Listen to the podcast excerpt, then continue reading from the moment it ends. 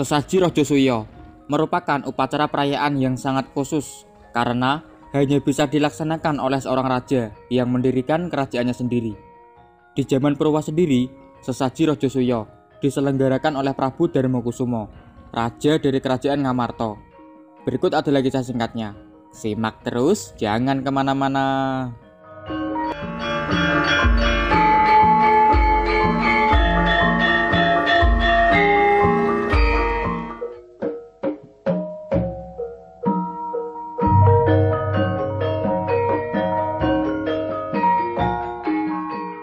Kisah singkat dimulai dengan sebuah pasewakan di kerajaan Ngamarto dengan Prabu Darmokusumo yang memimpin pertemuan.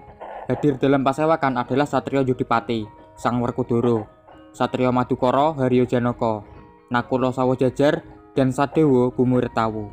Menerima kedatangan tamu dua raja, Prabu Sri Batro Kresno dari Dwarawati dan Prabu Buludewo dari Kerajaan Manduro. Sebuah pasewakan agung tiga kerajaan besar di zaman Purwa. Ngamarto, Manduro, dan Dworowati. Dalam pertemuan tersebut membahas mengenai persiapan sesaji Rojo Suyo yang hendak diselenggarakan oleh Prabu Darmokusumo di Kerajaan Ngamarto. Sebuah upacara yang hanya bisa dilaksanakan oleh raja yang mendirikan kerajaannya sendiri, yaitu Prabu Darmokusumo.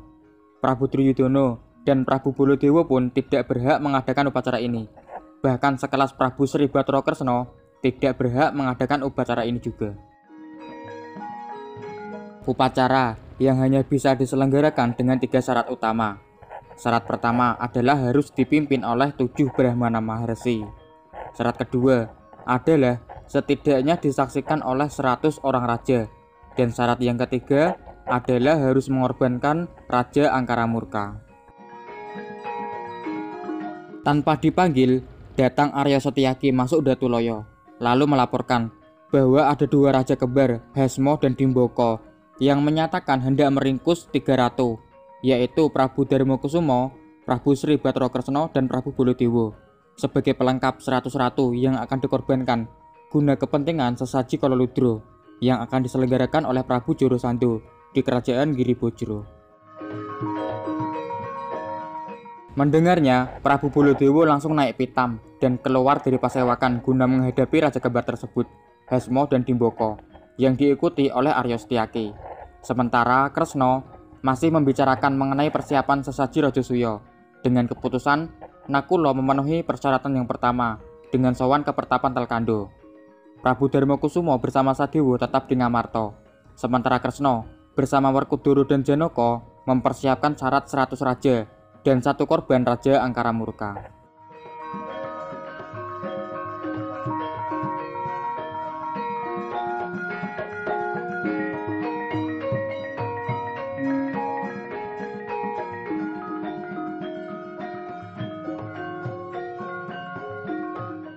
Prabu Hasmo dan Dimboko bersiap ngeraman kerajaan Ngamarto.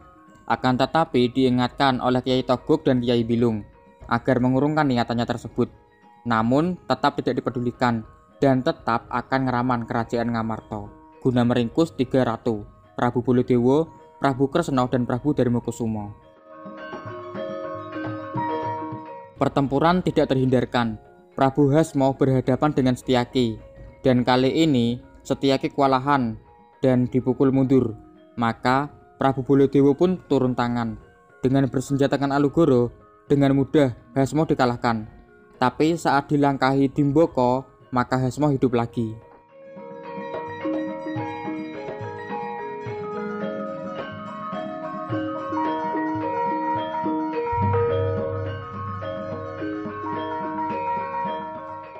Dimboko gugur terkena Alugoro, tapi dilangkai Hasmo, Dimboko hidup lagi.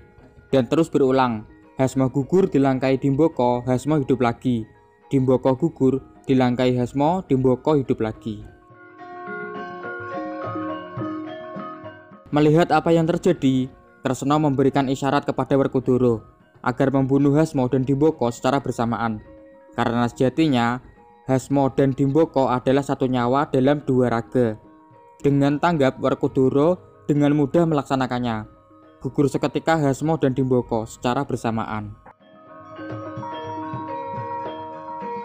Prabu Bolodewo yang tidak terima karena merasa diganggu oleh Werkudara sempat marah. Namun ditenangkan oleh Kresna dan diminta agar berjaga dengan Marto. Sementara Kresna bersama Werkudara dan Janaka menuju kerajaan Giribojro untuk menyelamatkan 97 raja yang telah ditangkap oleh Prabu Jorosando. Kresna menyamar sebagai begawan Patmonobo, Werkudara sebagai Resi Balowo, dan Janaka sebagai Resi Suparto agar tidak ketahuan saat menyusup ke negara Giribojro. Dan sebelum masuk ke kerajaan, tambur alarm terlebih dahulu dihancurkan oleh Resi Suparto. Maka, tanpa diketahui ketiganya masuk tanpa terdeteksi sebagai musuh di kerajaan Giribojro. Saat bertemu Prabu Jorosando, barulah Kresna Werkudara dan Janaka menunjukkan jati dirinya, lalu menyampaikan maksudnya untuk memusnahkan Raja Angkara Murka yaitu Prabu Jorosando. Dengan Werkudara yang dipilih untuk adu tanding melawan Prabu Jorosando, bertempur secara kesatria satu lawan satu. Sebelum bertempur, Werkudara terlebih dahulu diberi kunci kelemahan dari Jorosando oleh Kresna, yaitu membelah tubuh Jorosando menjadi dua bagian. Maka, dengan tanggap Werkudara memegang kunci tersebut dan melawan Prabu Jorosando, yang berakhir gugurnya Prabu Jorosando oleh Werkudara dengan dibelah dua badannya, lalu dibuang ke kanan jauh dan ke kiri jauh. Segera setelah itu, muncul Raden Jayatseno, putra dari Prabu Jorosando. Jayatseno sangat berterima kasih kepada Werkudara dan ikhlas dengan apa yang telah terjadi. Maka oleh Prabu Betara Kresna, Raden Jayatseno dilantik menjadi raja baru Giribojro dengan syarat harus membebaskan 97 raja yang sudah ditangkap dan diminta agar 97 raja tersebut menghadiri acara sesaji Rajosuyo di kerajaan Ngamarta. Prabu Jayatseno menerima dan segera melaksanakannya, meminta 97 raja untuk menghadiri acara sesaji Rajosuyo yang diadakan oleh Prabu Darmokusumo di kerajaan Ngamarta.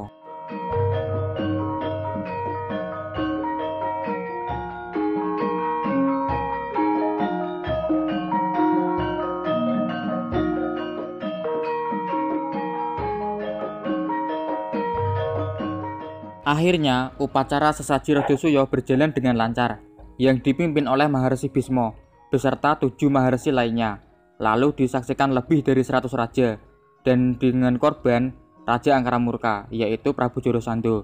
Bahkan datang juga Ratu Agung, Prabu Sri Bagindo Mohorojo, atau Prabu Matswapati dari Kerajaan Wiroto. Acara dilanjutkan dengan pengangkatan Prabu Sri Batara Kresna menjadi Raja Agung yang menaungi semua kerajaan di zaman Purwa dan menjadi pengayom khususnya Pandawa di kerajaan Ngamarta. Akan tetapi masih ada satu masalah lagi yaitu Prabu Supolo, Raja Cedi yang tidak terima akan pengangkatan Ratu Agung tersebut dan terus menghina Kresna di hadapan 100 raja serta melebihi 100 kali hinaan. Maka dipenggalah kepala Supolo oleh Kresna menggunakan senjata cakra sesuai dengan kodrat dari Supolo hidup dan matinya oleh Kresna.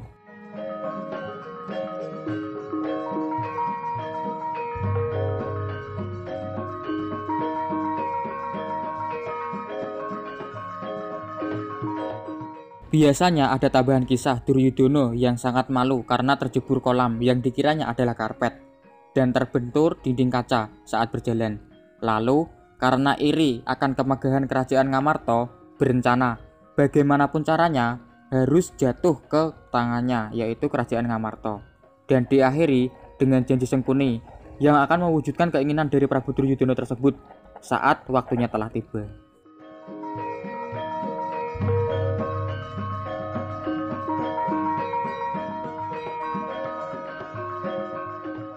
Itulah kisah singkat lakon pewayangan Jawa yang cukup terkenal, Sesaji Rojo Suyo. Pasti ada kekurangan, jadi Mohon komentar untuk melengkapi ceritanya. Selanjutnya subscribe agar tidak ketinggalan dan update terus video-video seputar pewayangan Jawa. Semoga terhibur dan semoga bermanfaat. Sampai jumpa lagi.